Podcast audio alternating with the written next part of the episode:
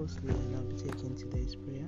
Today's prayer is taken from the book of Psalm chapter 24, verse 3 to 5. I'm reading from the Amplified Version. Who may ascend unto the mountain of the Lord and who may stand in his holy place?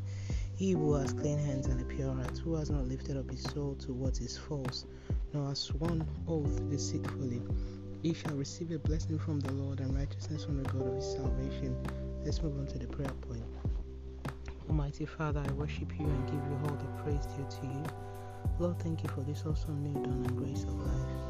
Abba, thank you for forgiveness of sin and your blood shed for my salvation. Holy One of Israel, have your way in me and glorify yourself over all that I do. Father, help me to live a life of holiness and righteousness to the glory of your name. Lord, remove every thought that puts me against your will in Jesus' name. Lord, let my heart yearn to do only what pleases you, even when my mind don't understand.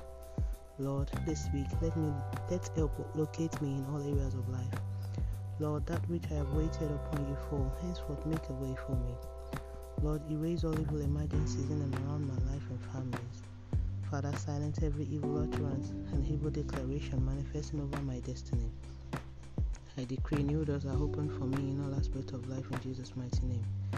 Lord, concern blessings for these daily prayers all impacted by it in our household.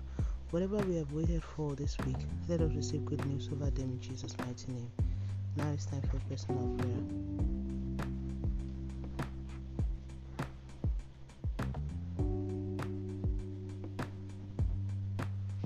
And so shall it be in Jesus' name. Thank you, eternal rock of ages, for answered prayers in Jesus' name. Let's move on to daily confession. Sin shall not have dominion over me. Am operating the power of the word of God. I am the righteousness of God in Christ Jesus by faith, as Jesus sees so am I in this world. The Lord has lifted me above all challenges. The grace of God is speaking over my being. I am victorious beyond the imagination of man. My mouth is filled with testimonies of all long awaited promises. The Lord has helped me, and I am living a testimony of His, I'm living testimony of His wonders. Hallelujah! And that's today's prayer from being inspired by His word. Today is the 23rd of January, 2023. Oh, glory be to God. Hallelujah! Remember, Jesus loves you so much. Always walk by faith and not by sight. Don't forget to be a blessing to someone by sharing this. And tune in tomorrow for another wonderful time of prayer to the glory of God and by His grace. Have a wonderful day